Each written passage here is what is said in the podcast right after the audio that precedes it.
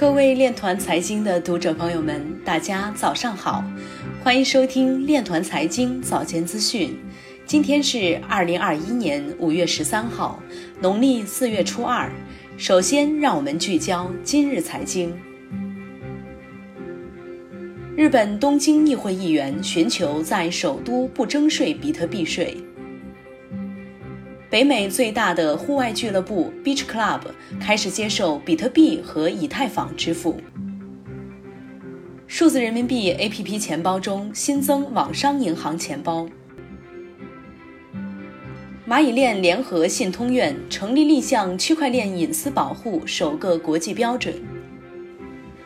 Solana 启动六千万美元投资基金，将专注巴西、俄罗斯、印度和乌克兰市场。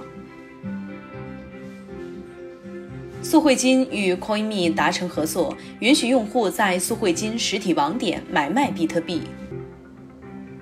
金融科技公司 Brex 为商业客户启动加密奖励计划。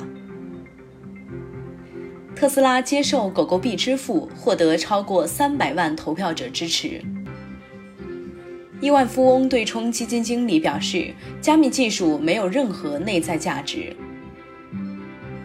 波士顿联储银行行长表示，央行数字货币可以改善金融包容性。莱比特矿池创始人江卓尔发微博表示，历史总是会惊人的相似。但却不是简单的重复。这一轮动物园币的泡沫类似2017年出现的十二生肖币，但上一轮的泡沫是牛市到一定的程度自发涌现，而这一轮泡沫是由马斯克喊单狗狗币导致，不是自发涌现。因此，目前牛市阶段在2017年十二生肖币之前。以上就是今天链团财经早间资讯的全部内容，感谢您的收听，我们明天再见。